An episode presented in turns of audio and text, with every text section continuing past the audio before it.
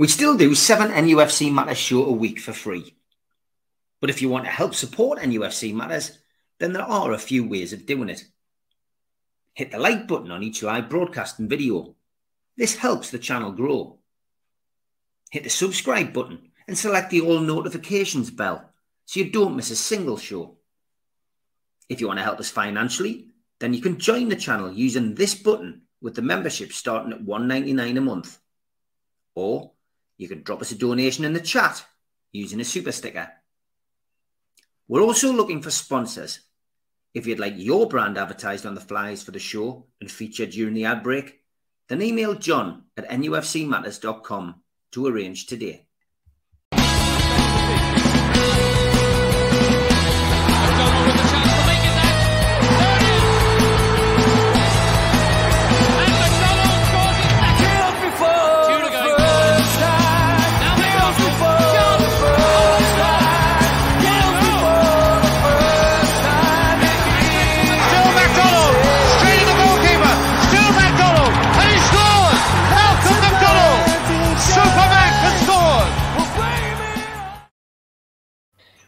Welcome along to NUFC Matters with me, Steve Wraith, and it is a big welcome to the two legends, and I'm going to get right in the middle of them, uh, John Gibson and Super Mac. How are you, lads? All right, are you keeping us apart, Steve? I'm keeping you apart. I'm refereeing the game today. Uh, this is this is a pre-recorded show, uh, as I am working away this week. So um, we did put a request out for questions, uh, and we've got some really good ones. So what I'm going to do is I'm going to go through uh, the situation with Tonali first, then I'll come to the questions, then we're going to look ahead to the two games coming up: Arsenal at home and Borussia Dortmund away in the Champions League. So uh, Tonali, first of all, Malcolm, um, he got his ban. Um, I think he got off lightly. What do you think? Um, yes, I think though um, that it was like uh, uh, because he was of um, he was very very helpful um, and just totally fessed up, uh, and um, and so I, I, think that they um, that uh, it's almost as if they they took pity on him. I think it was the minimum sentence that they could give him really um, under the circumstances. Um, Ivan Toney, uh, he he was punished a little bit further because he he, he didn't come up front with everything. Um, uh, but but also I I do think that he was very very wise Tonali to do so because it means that unlike Toney, he's not totally excluded until six weeks before the end of the uh, of the ban that he can continue training with all of with with the players. The, the, the club are organising um, friendly matches behind closed doors for him to to keep playing. So um, that's good. That really is. Um, there there is nothing worse than being isolated as a footballer and probably as many many other things. Um, but as a footballer, it, it's uh, you know when when you've got to do the slog of, of that keeps you fit, and, uh, and and it's far better when you're doing it with others around you that you've got company in it. Um, if if you're on your own, ooh, it is it's a grind and it's difficult, very difficult. John, it's uh, it's a punishment he's going to have to serve. Nothing Newcastle United, unfortunately, can uh, can do about it. So you know we've just got to get on with it. Um, but yeah, what was your take on this situation? Yeah, I think he got off very lightly from his point of view, very harshly from Newcastle United's point of view. I have sympathy with Sandro because anybody with an addiction, it's not a, a, simple matter. It's a tough matter. It's a heck of a fight to overcome it, etc., etc.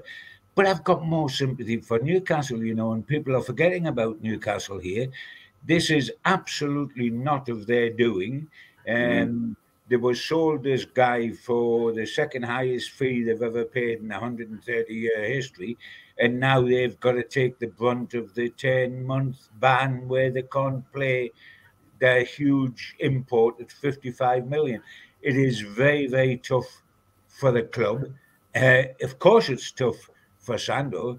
But of course, if you do the crime, you've got to stand the punishment, and um, you know that's the fact of life. Um, he'll get over it because he's only 23. If he had been 29 or 30, yeah. you would you would said, crikey, take a year out of somebody's career at 30 year old, and you know, you're putting them on this slippery slope downwards. Mm. But at 23, he comes back at 24. He's still got the bulk of his career ahead of him in time wise.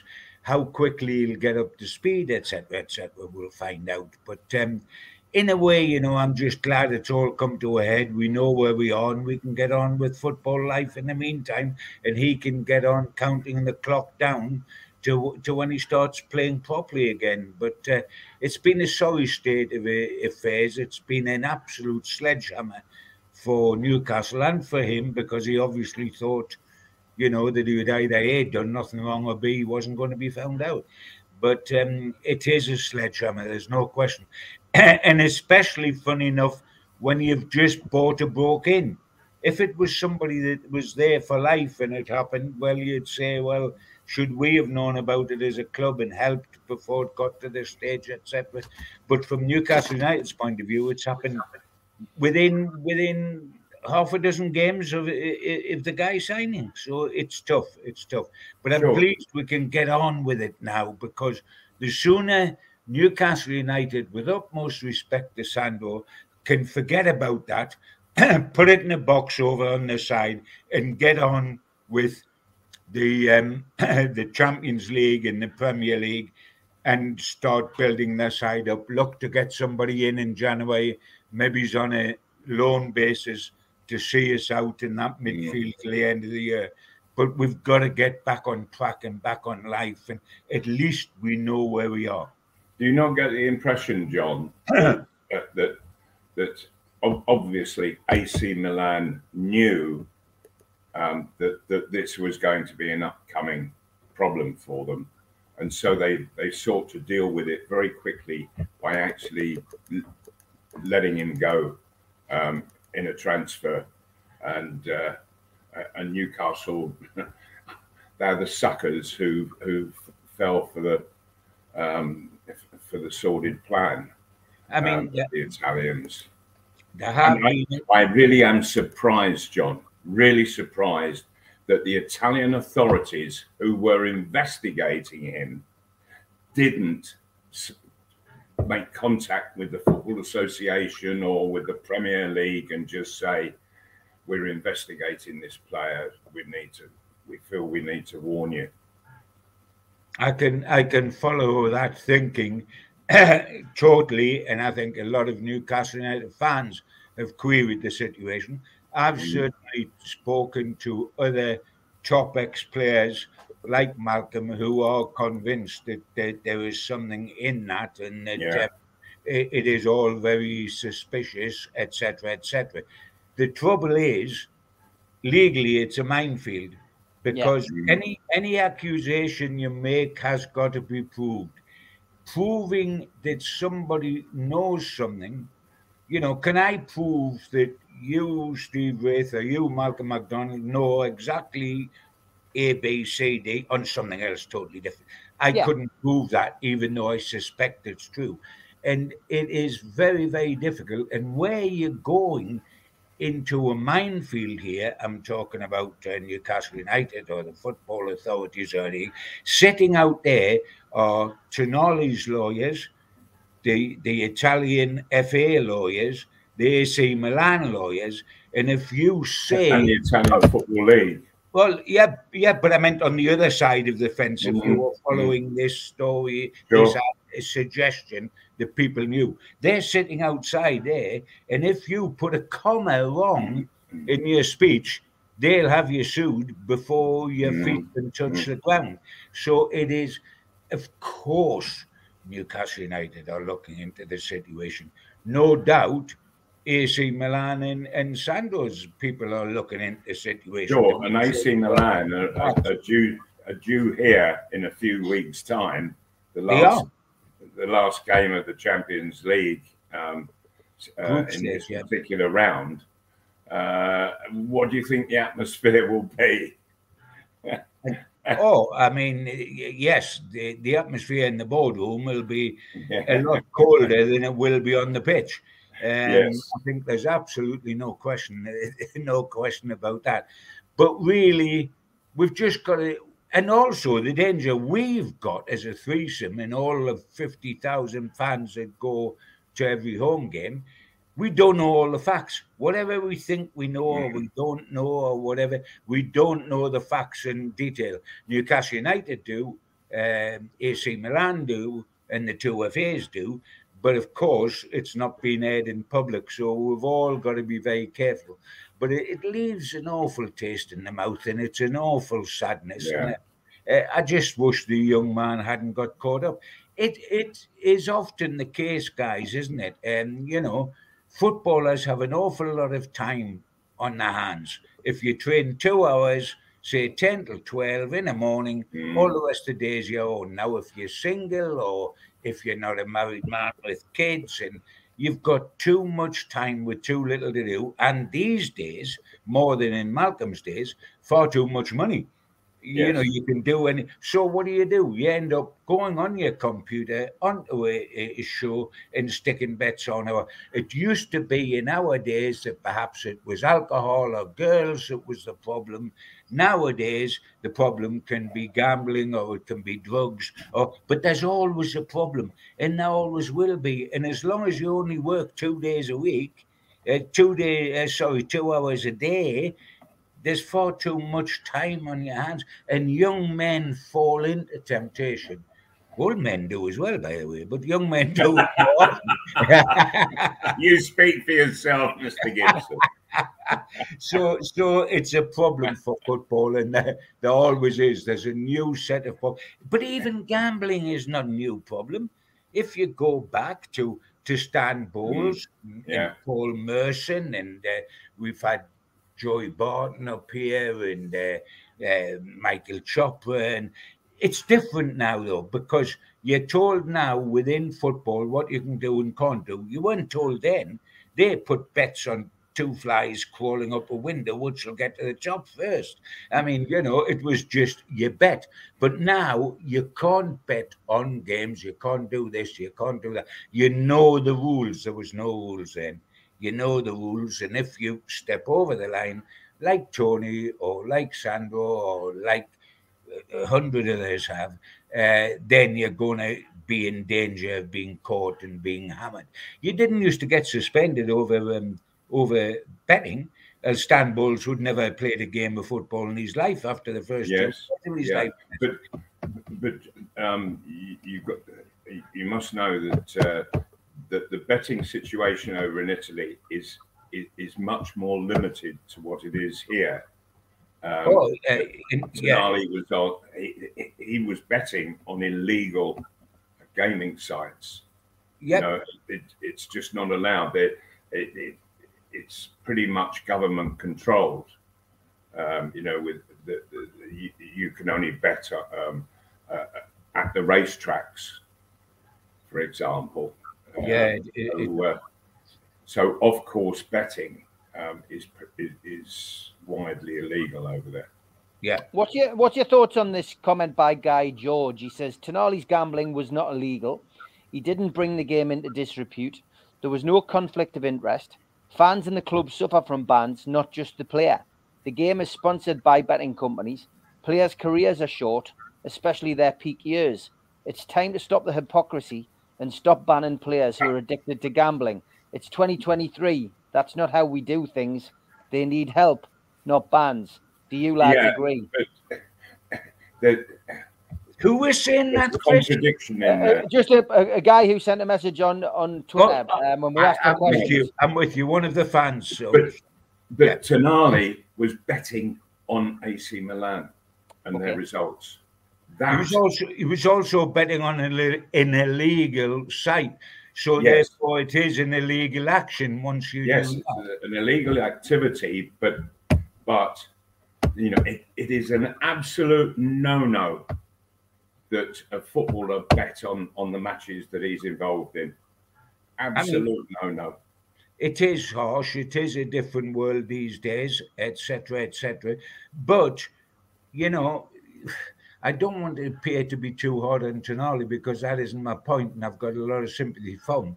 But if you are going to make a fortune for playing football and kicking a football around, and I'm talking about a fortune these days that people like mm. I and, and you, Steve, and, and you, Malcolm, couldn't even dream of making mm. the number, the amount of money in a week, then you you must sacrifice something in your life for in return for getting that money. And if it means you don't gamble, I mean, when you start playing, I don't mean once you're addicted when if you start playing, then you've got to accept that rules to get the pot, the pot of gold because the pot of gold is given only if you do the following things. And um, so it, it is difficult. I do follow the guy, uh, what the guy is saying there. And uh, yes, people do need help more than um, criticism or, or whatever when you reach Sandro's position. But what we've also got to do is and that's what the authorities are trying to do is put Tonali and Toney and everybody up as an example, not only uh, persecuting them, but saying to young players, don't fall into this trap because if you mm. do, this is what will happen to you.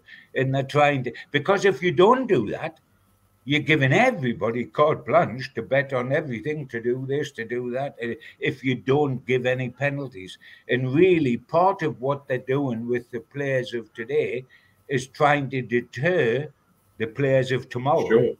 by looking at it and saying, oh, we're not going to get away with this, we're not going to fall into that trap. That is what it is a very emotive, uh, emotive subject. It certainly is, John. Um, and um, and the problem has existed for many decades. And in and in fact, uh, uh, younger people um, joining us on on, um, on football matters, they probably are not aware. But back in the, I think it was the late 1950s, early 60s, that there was that um, there was the Sheffield Wednesday um, situation, and um, England internationals got but got barred for life. They didn't mess around back then. They have been betting on on their own club's results, and uh, um, I, I, think Kay was one. Swan, um, Swan, Swan yes. If you, the big difference, Malcolm, and we, we should stress this again because we're walking through a legal minefield. The mm. big difference was those boys bet on their own team to lose. To lose, yes. They were throwing the match. And they played in the game and they yes. were thrown the match to me. And that is a hell of a lot of difference mm. to what's happened to Tonali, mate. That's he the greatest no no, isn't it? Yeah, but he in no way, and we must stress this, in no way was he betting on his sides to lose. These yeah. guys were thrown matches. Okay, let's move on. We've uh, covered that, I think, uh, very well, and uh, always uh, treading on legal minefields with stuff like that. But we've, uh, we've, I think, we've caught well on NUFC matters over the last couple of weeks. We wish Tonali all the best and hope he gets the treatment yeah. he needs and, and, is back in a black and white shirt in ten months' time, uh, wanting Absolutely. to prove everybody um, you know how good a player he is. So uh, that's that's where we are with that. Okay, we did ask for questions. Uh, we have got quite a few uh, decent ones uh, which we can go through. Uh, the Dortmund game um, last week, uh, there was a lot of banging going on. It was drums at the ground, and it seemed to split a lot of Newcastle fans' opinions. Some people loved it, other people hated it. Ron Turner asks, "Do you think it would be a good idea to create war drums?" It would help enhance a fantastic atmosphere. Now, my answer to this, guys, would be very simple. I don't mind a drum as long as I'm not sitting next to the person banging it. Um, is yeah. that your is that your opinion, Malcolm? Uh, yes. Um, uh, the the English club that um, that has for decades um, had a had a drummer um, creating the beat for for everything else going on was at QPR. Loftus Road, and uh, he, and it, it, the fella just banged all the way through the through the game. Um, and to be honest, I, I felt it, it, it. soon became very boring. Very boring there, indeed. There was a, there was a big fat guy, wasn't there, as well, Malcolm, at Portsmouth yeah. on the terraces That's- had a huge yes, hat on, and, and he was banging on a drum. Mind Mm. you, there wasn't one fat guy banging on a drum at uh, St James's Park. There was, a, it seemed as if every one of the three thousand seemed to have a drum. Yeah. The noise was that incessant. As a one-off, I found it quite um, mesmerizing, irritating because we were getting beat, but it was mesmerizing. What I'm not looking forward to exactly, but what I'm going to be intrigued about is what noise is created in Dortmund when we're, when we're just about to play there.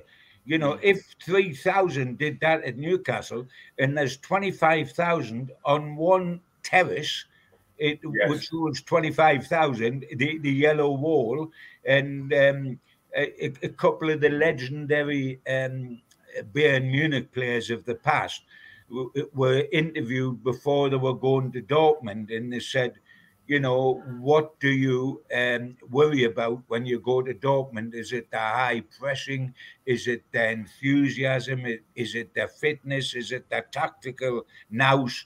And the fella said, no, it's the yellow wall that terrifies me. And, and that's the noise of the, of the thousands upon thousands. I mean, they are the um, the equivalent to us in Germany.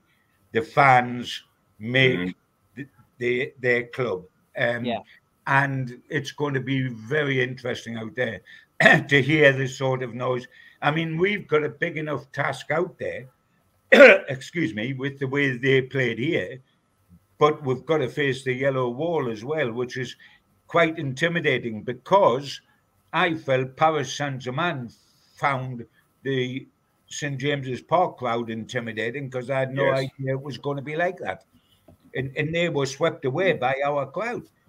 And Yeah. we've got to make certain we aren't swept away by their crowd in Dortmund. Absolutely. Okay, and we'll move on to this next question. And this one's from Alistair McKillop. He says, Is the current squad big enough to cope uh, over uh, a league and Champions League campaign? And where would you strengthen? Are there any players that come to mind? Yeah,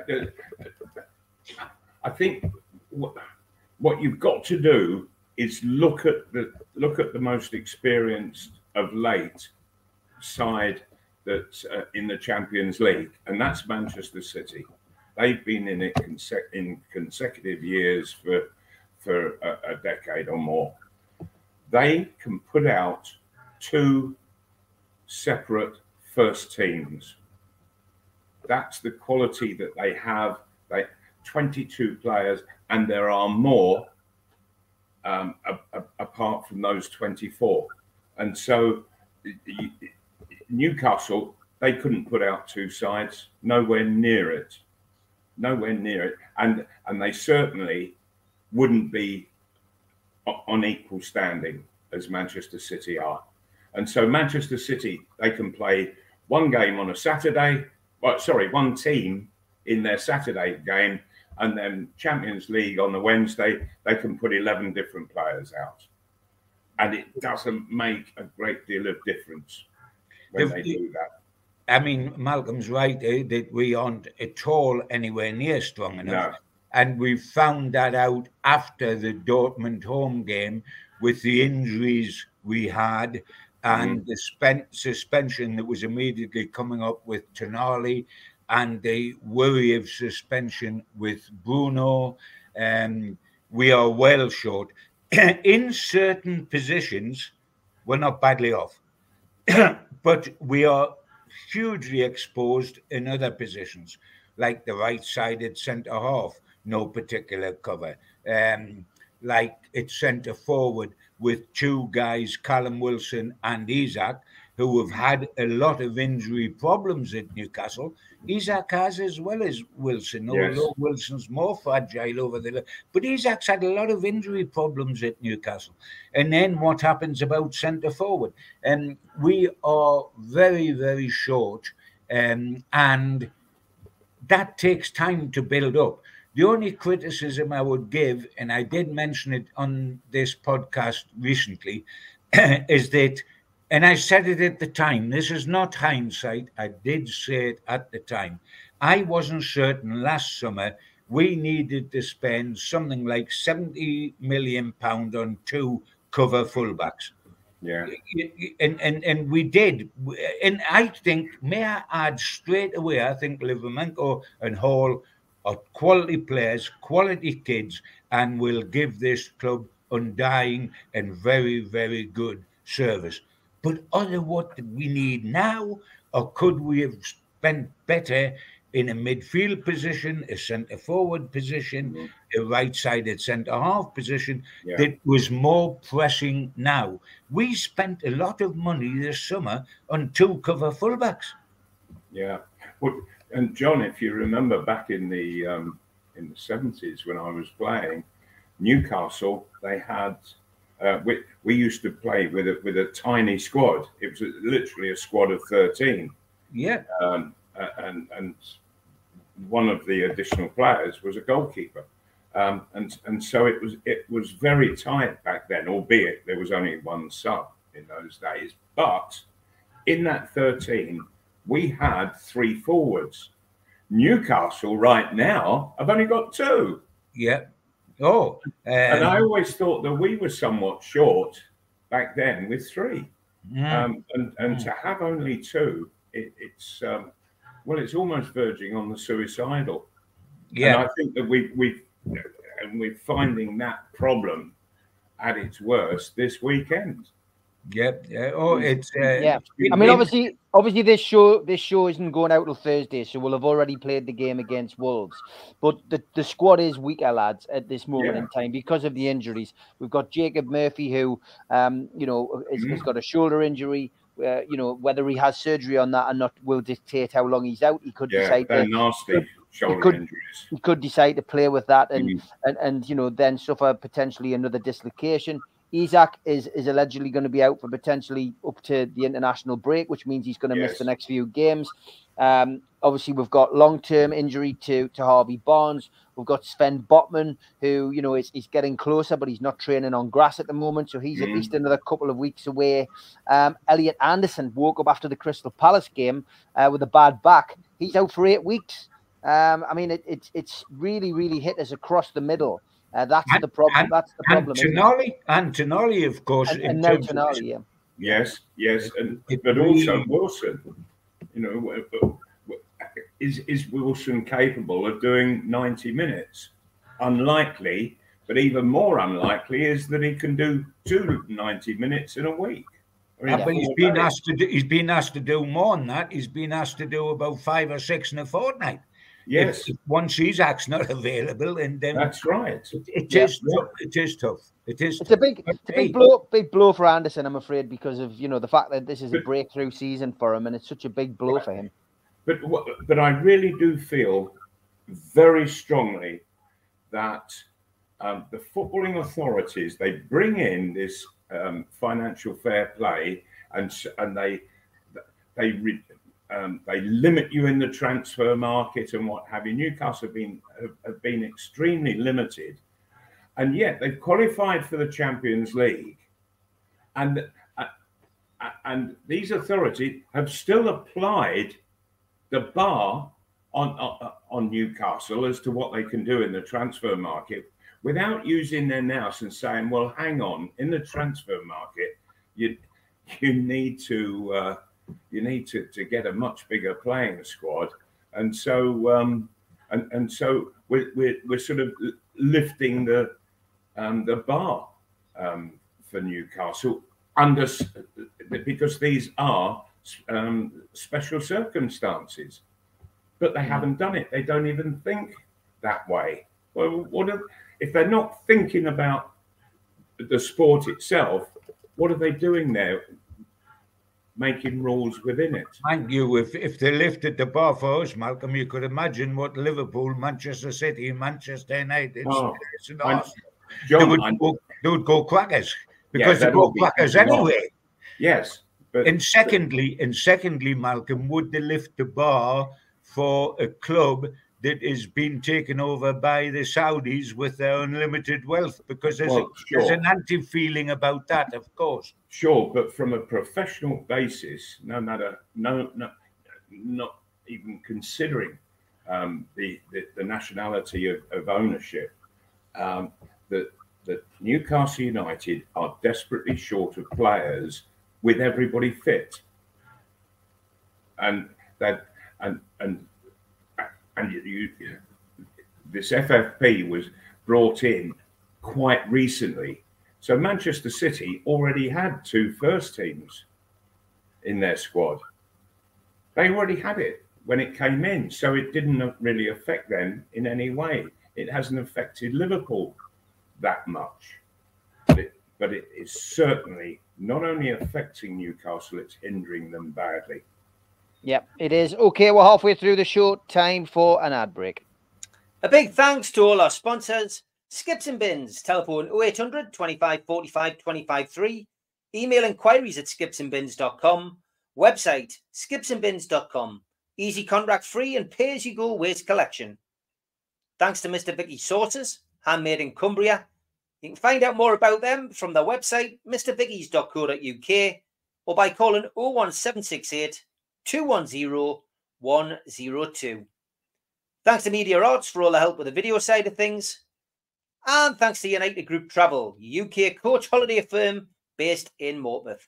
There's no strangers on their tours, just people you haven't met yet. They're now taking bookings for 2024. You can call 01670 632 460 0791 666 4174 or 07957 141 654 or go to the website unitedgrouptravel.com. Please subscribe to the channel. Hit the subscribe button underneath the video today. We still do seven shows a week. Hit the thumb up under the video to like it. It does us a big favor. Click share to share to your other social media and let people know about NUFC matters. We're also a podcast. You can find us on iTunes, Spotify, and other podcast providers. If you want to help the show financially, you can take out a £25 one off membership. You get a scarf, a pen, a cup, and a membership card. How do you get it? Go to nufcmatters.com, look for membership. If you've got a smartphone, then put your smartphone over the QR code and it will take you straight to that section on the website. We also support the food bank on this channel. You can donate to the food bank today by going to nufcfansfoodbank.co.uk. We do support events on this channel as well. If you've got an event, please send it in and we'll promote it. The Tyne Theatre and Opera House are doing a Keegan, Beardsley and Waddle event, the Class of 84, 25th of January 2024. Book now by calling 08 44 249 1000. And the Tyneside Irish Centre, they're doing an event with Frank Clark and John Gibson on Thursday, December the 7th. You can get tickets from nufcmatters.com and they are priced at £15. There's also some uh, tickets available on Groupon.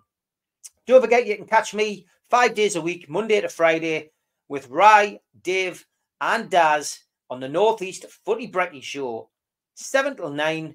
And you can catch us on the Red, the Tune, and the Cat, and on Tune Radio's website. WhatsApp us on the day 0330 043 2002, the perfect way to start your day. Okay, welcome back to NUFC Matters. It's a pre-recorded show today. Uh, Stephen Durham uh, asked Malcolm if you could play in any Newcastle team other than the one that you played in, which one would it be and why? And how many goals do you think you could have scored in the team that you pick? well, Well, um, the truth the truth is Malcolm wants to play in I, any Mike Ashley side. Oh. oh dear me. Um, I, I I think quite obviously it would be the um, the Keegan era. Um, The entertainers. and the entertainers, yes, absolutely. Um, and uh, but they they they had brilliant goal scorers in that side already. Um, so I would have been just a, a bit of overload, I think, on that. But Uh, can, can you imagine, Steve? Uh, Super Mac and Shearer would be the twin centre forwards, and uh, that could be frightening. 100%. Eh? Oh, and, and if you put Malcolm's pace next to what um, Shearer could do as the Bulldog centre forward, Yes. it would be a lovely comparison. Yeah. A lot of people, work. I think it works. That you know. Yeah, I, a lot of people have said to me, "Oh, you, you you could never have played with Shearer," and I say, "No, I, he's one player I could have played with. That's Absolutely. for sure." Yeah, You, you played with John Tudor, who was Mm, who in other clubs was being out and out centre forward, you know, at, at, at Yes. Sheffield United or Coventry or whatever, and uh, that worked an absolute treat. And if you took your pace uh, alongside what everything that Shearer had, the combination, because the one thing Alan didn't have was pace. And if Oh, the fella alongside him's got pace to get Yeah. onto anything, then you're in heaven. and and considering all that Alan Shearer did have, dear me, if he had had pace on top of that, Oh dear Um, me, you, you can't be that greedy. Absolutely frightening. Yeah, you can't be that greedy. He would have been a Ballon No. d'Or winner if he'd had pace on top Yeah. of that, wouldn't he? Yes, yes. Because But then, but then he, he he was always able to make himself space. Yes, That's for sure. Mm. yeah, yeah. And and was very strong, Malcolm, which is Oh, phys- hugely strong, physically yes. strong. Mm. Physically yeah. And everybody used to say, Malcolm, you know, everybody, and, and I was the same, and Steve would be as a fan around the time. His nickname was Big Al. Stand Mm. next to him, he's not big at all. It's No, like you're not. not. you're not big in terms of height. you, you were broad, Malcolm, and so was Mm. Shearer. Uh, broad Yeah. and strong, but not tall. I mean, uh, Dan Burn would have made the two you look like a couple of pygmies. I love it. Uh, let's see what other questions we've got. Uh, we've got one or two. Uh, could you see Bruno living leaving Newcastle? Says Mikey Walker. He doesn't expand on his question, lads, but um, I think you know with regards to Bruno, um, obviously we know that he signed his new contract. Uh, we believe there could be some kind of release clause in there. We know he's ambitious um, as well, but could you see him leaving in the near future, lads? Yeah. I, um, no signing is forever.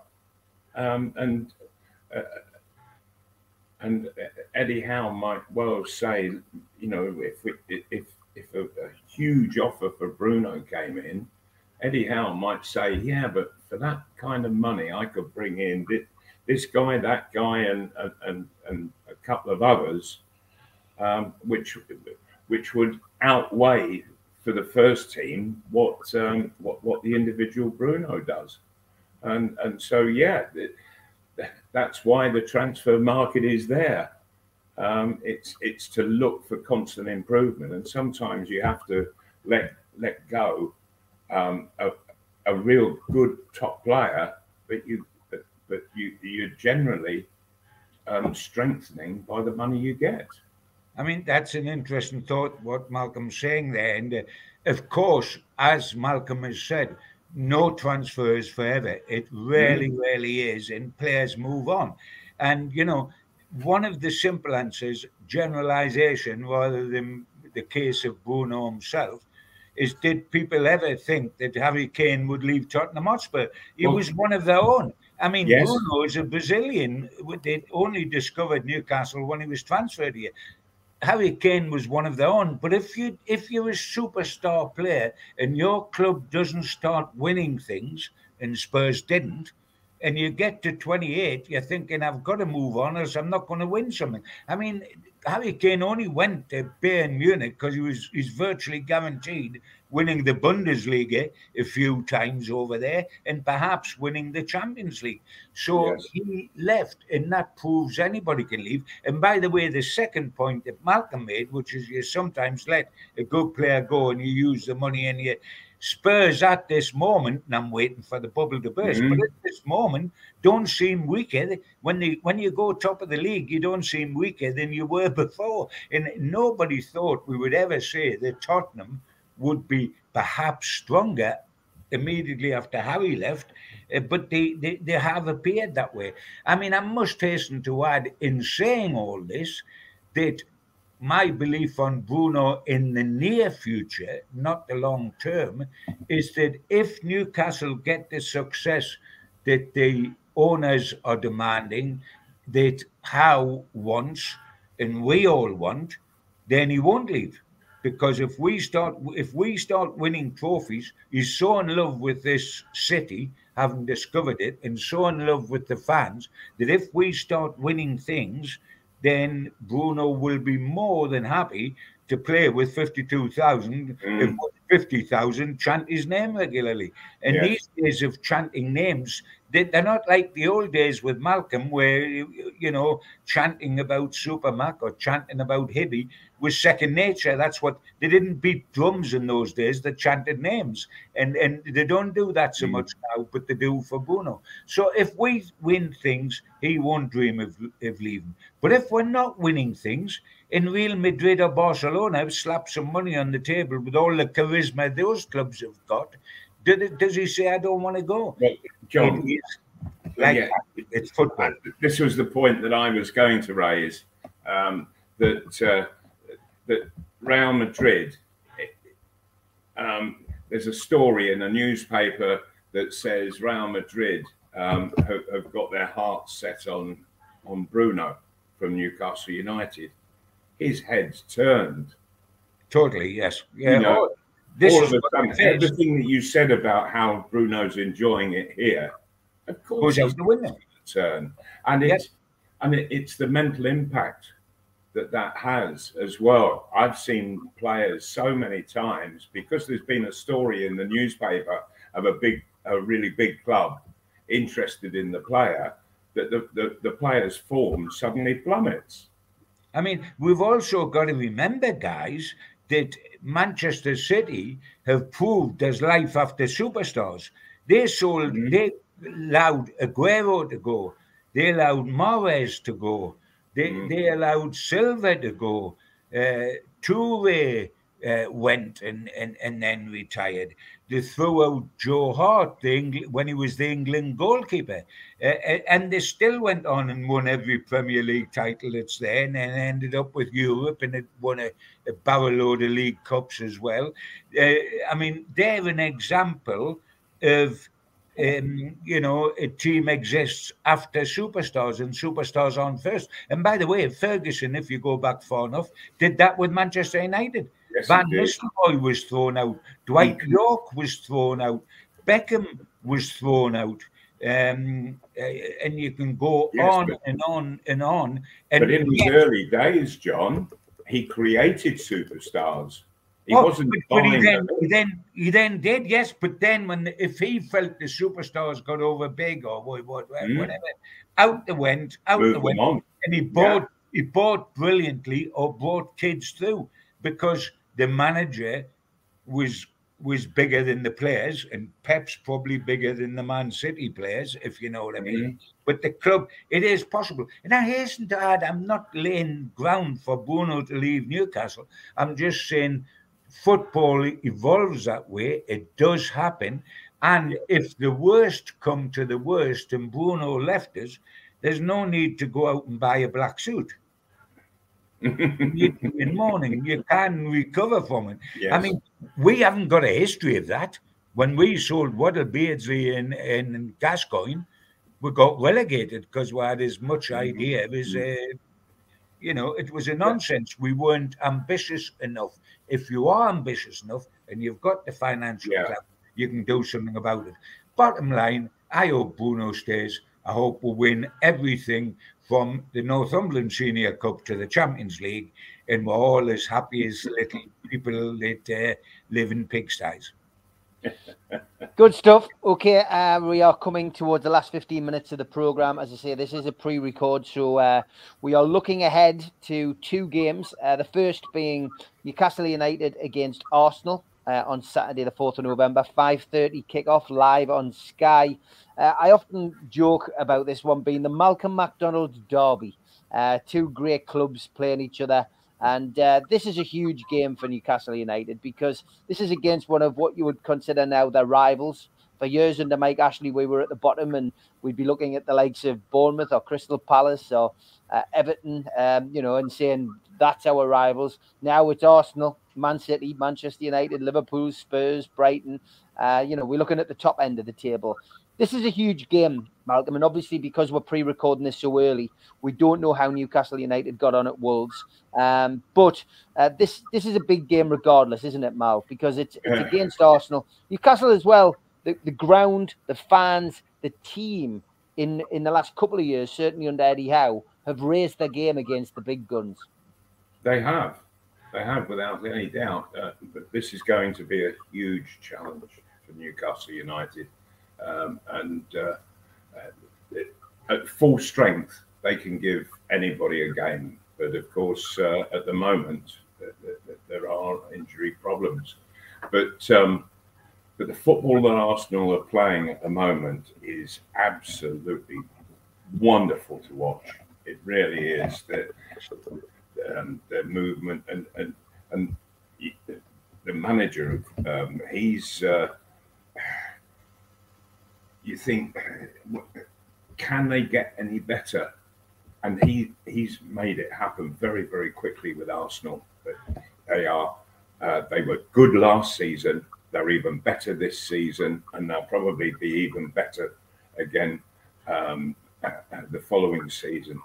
Um, they are a team who are well and truly on the up, and they are seriously looking at challenging uh, Manchester City what what is immediately ahead, guys, for Newcastle United is two of the toughest matches of the season. Home to Arsenal and away in the Champions League return against Borussia Dortmund. Yes.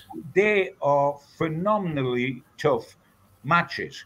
Um, mm. Now, take the Arsenal game. Newcastle at home in the Premier League only get since Eddie Howe arrived, have only been beaten by the quality. I think there's only Manchester City, Liverpool, and Arsenal. Uh, they live in Liverpool more than once, but they're the only clubs to have won at St James's Park in the Premier League. So that's what we're up against. However, this season, you know, we've got to be careful. This season, we've lost twice at home to quality, and that was mm-hmm. Liverpool, albeit a bit flukish or suicidal from our point of view with 11 men against 10 yes. and, yeah. and we lose 2 1. Yeah, in the last 10 minutes, dear me. Yeah. We lost, we lost at home to Liverpool, we lost at home to Liverpool, and we lost at home to Borussia Dortmund already this season, which we're not used to in this mm. current regime. So, you know, another another defeat against Arsenal is unthinkable, really, that we can go into the beginning of November and have three major home defeats um, mm. in a season. And, you know, we've got to fight strongly against that happening. And we've got to go straight on from that game to play the Borussia Dortmund away, having lost to them at home. So they're two mighty hurdles. They're not just like flipping over the, the, the privet hedge in the back garden. It's jumping over Becher's mm. pool twice. Um, so it's going to be a test of us. And of course, we can't look into it in too much detail uh, at this stage of life, pre recording, because we have absolutely no idea what the, the situation will be in terms of injuries. We know some of the long term injuries won't be back, but any new injuries, any extra suspensions, etc. So the, the waters will be muddied, but maybe just maybe they might be muddied a little bit for Arsenal and for uh, and for Dortmund as well if they suffer any injuries. So let's wait and see. But regardless of what teams are put out, they're two monumental matches for Newcastle, aren't they? I mean, home to Arsenal and away to Dortmund. Now, the after we lost to Dortmund the last time, our next five games up to the international break, four were away and the one at home was Arsenal. What, what sort of challenge is that? That is a mm. challenge and a half. Four away games plus Arsenal at yes. home. That's, I mean, Arsenal at home is harder than some of the away games mm. Um, mm. because that's how good Arsenal are. So it's going to be a test of us. We already knew that, um, that this season would be that. What we didn't expect was to carry as many players unavailable at one given time as we've had recently. Yeah. So it is a test. Come January, the load can be lightened because we can go in the market. No club buys a shed load of players in January, and Newcastle won't but they will cover situations like Tonali, probably on loan. You know, we've talked about getting the, the, the ex Wolves guy that's out in Saudi, Neves, uh, who is out there and um, uh, is ironically with the same with a club owned by the same people as we own. So surely, if we can't do a, a, a in our hour if we can't do a loan deal with them, we can't do a loan deal with anybody. Yeah. I mean, can I ask you the question? If we have two chances of loan deal, and one is with a Saudi club for for the the, the ex Wolves guy, who is owned by our owners, and the other is with Manchester City for Kalvin Phillips, and Manchester City look at us as being rivals for the title. Which club do you think would allow us to take a, a non-loan player? and the answer is not Manchester City. yeah, yeah. Okay, predictions for the Arsenal game, lads. Malcolm, were you first? Well, I, yeah, I think this is going to be a really tight one, um, and I'm, I'm, I'm, I'm going to go uh, one each. Okay, one-one. Uh, John. From a long, long distance and trying to second guess so much it's untrue, um, I think it'll be very, very tough for us to win.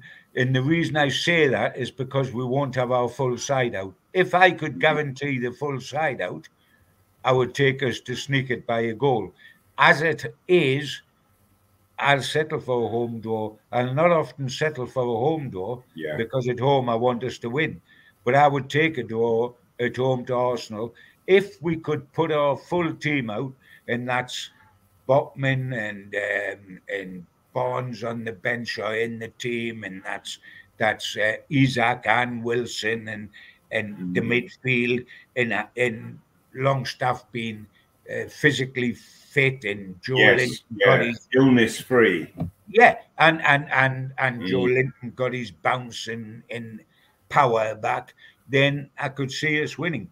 As it is, looking at long distance, I'll settle for home door, and you'll not hear me say that too often this season. No, Okay, Newcastle United then take on Dortmund, uh, Borussia Dortmund, Tuesday the seventh of November, uh, six forty-five kickoff uh, live on TNT Champions League Week Four.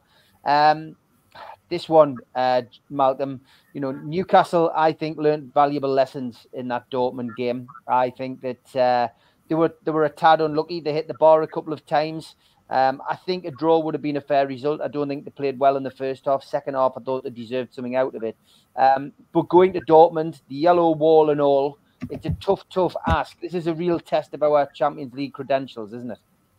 it certainly is. Yes, and it's it's a, a challenge to each individual player's character um, and ambition um, as to how, how they how he gets into the into the game and uh, uh, and what he shows. Uh, I, I really do feel that um, uh, that the challenge of the Champions League, I think, is opening a lot of eyes on on Tyneside as to just how um, tough it really is.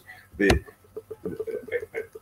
play, uh, the the match midweek against um, Dortmund um, that I really felt that Newcastle were almost embarrassed by by the the um, German football that was played in the first half. But what really did encourage me was was how Newcastle got right back into the game, and uh, and it was only the woodwork that prevented them from from getting at least a draw, um, if, if not winning it. Uh, and uh, it, they they put the Germans under under pressure as the game went on, but the woodwork stopped them.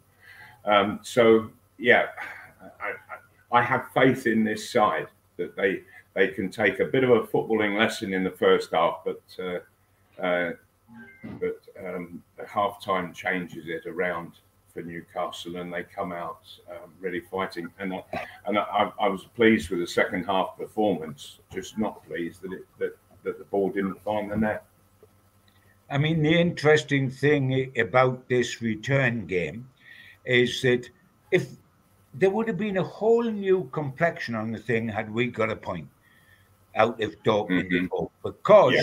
it would have prevented them. They would have lost two points. Mm. If we got a point, they would have lost two points. The way things stand, Paris Saint Germain are top, Dortmund are second, although they've got same points as us, but an inferior goal difference, and that is because placings, if you're on level points, go on the head-to-head results. And Dortmund have beaten us, so they mm. go. So in other words, if it goes right to the end of the season, and Dortmund and I and us are on the same points, Dortmund would qualify ahead of us if they have because they've beaten us here. If we then draw out there, we've got to beat them out there to, mm. to, to even up the, the, the head-to-head situation. So they've got a huge advantage having won here to start with, because this is almost a, a must-win situation for us, as it was for them in the last game, because of the head-to-head situation, whereby they they finish above us. You look at the table now; we are in the Europa League place, but we've got a better record than Dortmund have because the goals for and against is four-one. And, and Dortmund mm-hmm. is, I think, on the negative side, it's one two. Um, uh, but they're ahead of us on the head to head. And of course, this counts in the head to head as well. So if we draw out there, they're still ahead of us on the head to head because they've beaten us and drawn with us, and we've lost to them and drawn with them. Yeah. So it is a massive, that result. We still don't fully realize yet because we say we're only halfway through. There's only three to 6 Mhm. games on. We don't realize how costly that result could be. And forget Yes. performance result. That result can be hugely costly with two away games to come and one at home. We've got to get something out of Dortmund, to be Mm. truthful, and that will be massively difficult. Okay, time for your predictions on the next Champions League game. So, Malcolm, we'll go with you first. Uh, yeah, it, it, wish I wish I knew what kind of a side we were able to put out. Tough when you don't know, isn't it? Tough Yeah, when you don't know, it is very tough. Um, and I, in all honesty, um, having now watched AC Milan, um, PSG, followed by Dortmund on Wednesday, I think Dortmund are the best side of the three.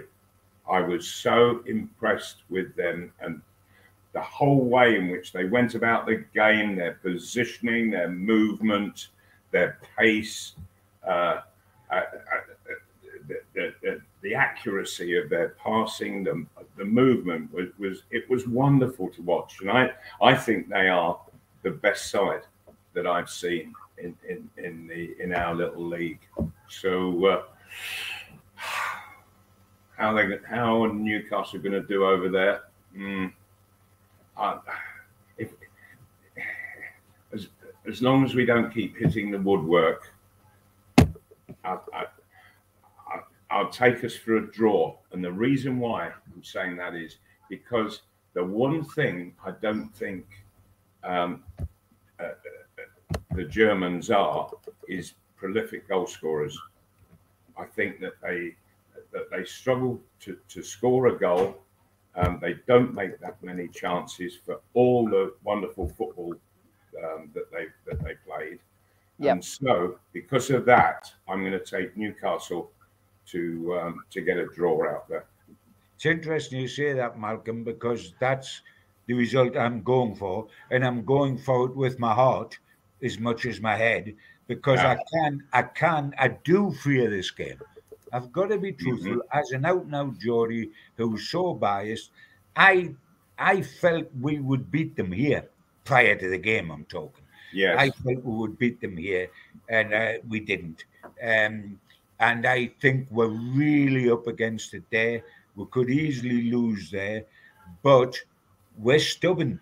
And we and we went to AC Milan. We didn't play well, but we made certain they No, didn't. we were well. We, we, we made certain they didn't play well, Yes. and, and, we got our point. And I, you know what? I'd settle for that again in Dortmund. Mm, I I would. would settle for Norton Dortmund. Don't worry about that. I would see that as a very, very good result for us. So I'm going for that as well. I I have got a fear of course, in nearer the time, I mightn't sleep too well on the night before. But um, I have I have got a fear there. But um, I'm looking for a draw. And you know what? It's uh, Paris Saint Germain are the favourites in the group, and they were when the group was first drawn. But I think we've got a better chance in Paris than we have in Dortmund. Yes, I do. Yeah, very much so, John. Okay, uh, well, I'm I'm gonna go. I'm gonna go one-one for uh, Newcastle against Arsenal, and I'm gonna go one-one across in Dortmund. And by the way, that's Newcastle not winning two games, but I would be absolutely thrilled to bits for those two results, considering who we're playing in our current crisis uh, mm. with team selection. I would settle for those two draws right now. Thanks everybody for sending in the questions. Thanks to John and thanks to Malcolm for taking part in the show. Until the next time, that's all from NUFC Matters. Take care, lads. God bless Bye. you, fellas. Take care, guys.